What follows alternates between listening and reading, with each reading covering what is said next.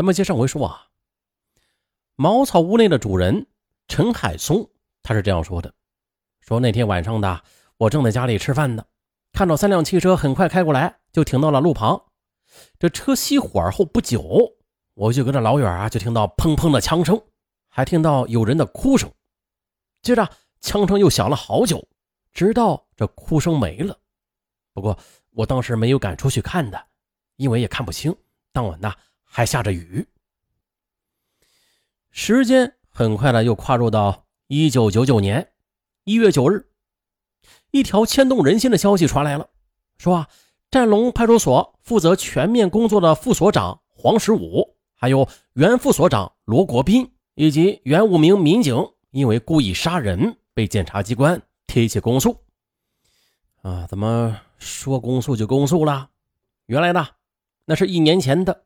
一九九八年五月，在广东省委政法委的重视和决定之下的，组成了由省政法委牵头、省公检法部门参加的工作组，对普宁市八起案件进行调查。最终，由广东省公安厅对占龙派出所民警涉嫌故意杀人一案立案侦查。于是，一九九八年八月十九日，专案组。对涉案的战龙派出所七名民警以及违反规定使用武器枪械，采取停止执行任务、封闭的措施。八月二十六日，七名民警先后向专案组坦白，也是交代了枪杀陈广峰等四人的犯罪事实。广东省公安厅查明了，这是一起隐瞒了一年之久的杀人案。案发当晚被抓的陈广峰等人未逃跑。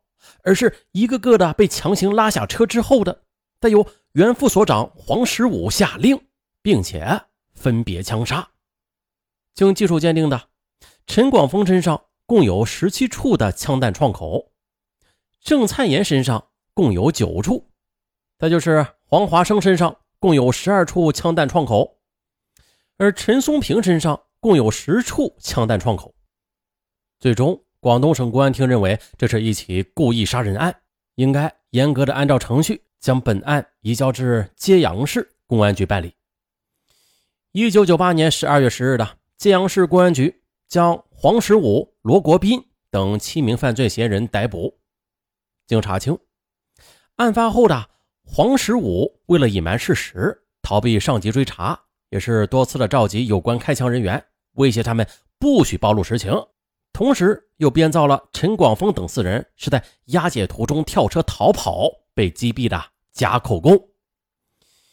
一九九八年十二月十八日，揭阳市公安局侦查终结，又将本案移至揭阳市检察院审查起诉。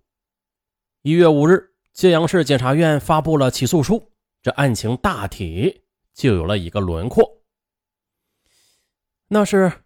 一九九七年八月七日下午六时许的，陈某某拿着一颗五四式手枪的子弹到普宁市公安局占龙派出所报案，称啊，这陈广峰等人持枪到他家去勒索，并且开了一枪。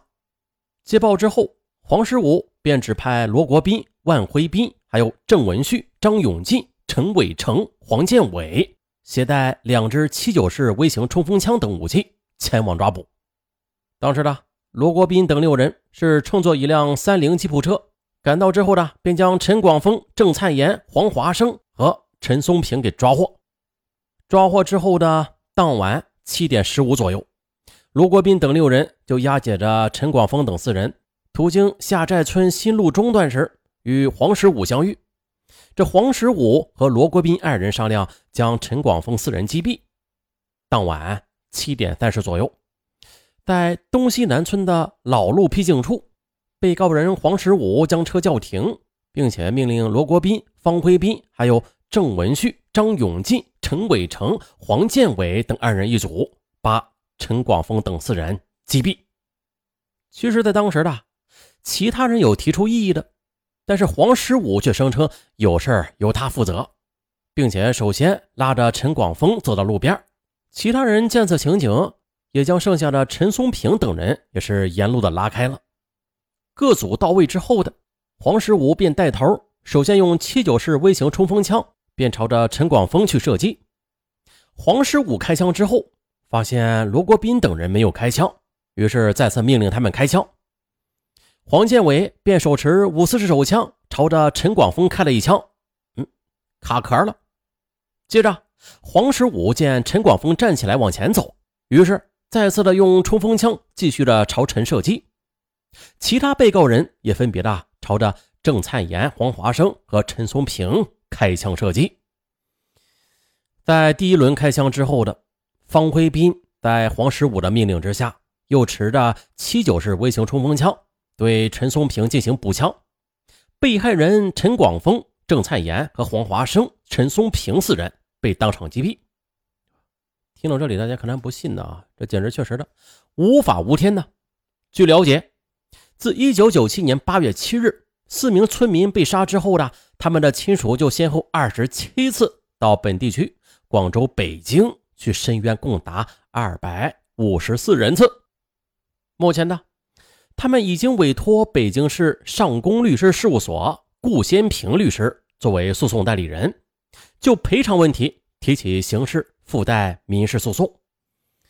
当时，顾先平律师指出了本案。更为严重的是啊，这受害人遭枪杀之后的被强行的匆匆火化，这不但是剥夺了受害人以及家属的有关合法权益，还给侦破工作带来了极大的困难，使得这尸检鉴定只能以侵害人的照片为依据。这一点不仅使本案的侦查起诉拖延至今，还将在一定的程度下影响对本案公正的判决。黄进发和陈达福都是五六十岁的人了，他们自个儿的儿子黄华生和陈松平被杀之后的，作为父亲，白发送黑发的心情那自然是不言而喻了。他们也说了，儿子刚刚二十二三岁就这样去了，我们真是痛不欲生啊！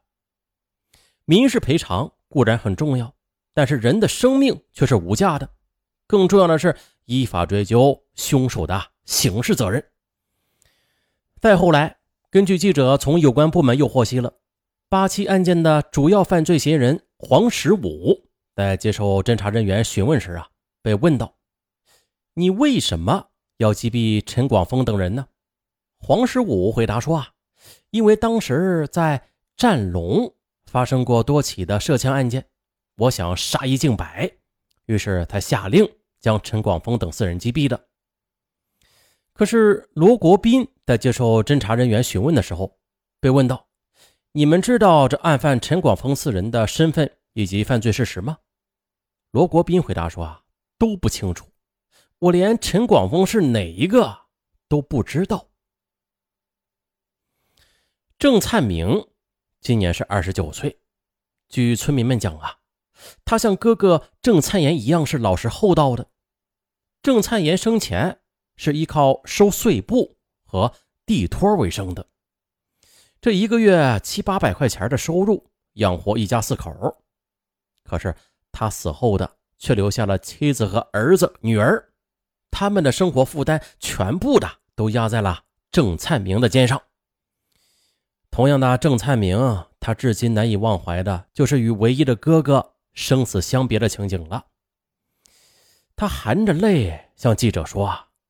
年前八月八日那天的，我好不容易才进到火葬场去见我哥哥最后一面。当时的我要求给他擦干净身上的血迹再火化，于是我就找了一块布，蹲下来抱起哥哥。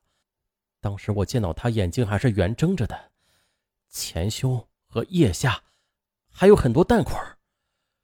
我边流泪边擦拭哥哥身上的血迹，又用手。去合拢他的双眼，可奇怪的是，我合了好几次都合不上眼。我就急着大哭说：“哥哥，全村乡亲们都知道你是清白的，都知道你死的太冤枉了，你就放心走吧，我会照顾孩子的，还有，我一定会为你伸冤的。”我说完的，又第三次才把哥哥的眼睛给合上。于是，郑灿明为了对死去哥哥的承诺，便奔走呼号，几易寒暑，又历尽艰辛，总算是讨得了一个说法。那具体这案情最后是怎么判的，咱们下集再详说。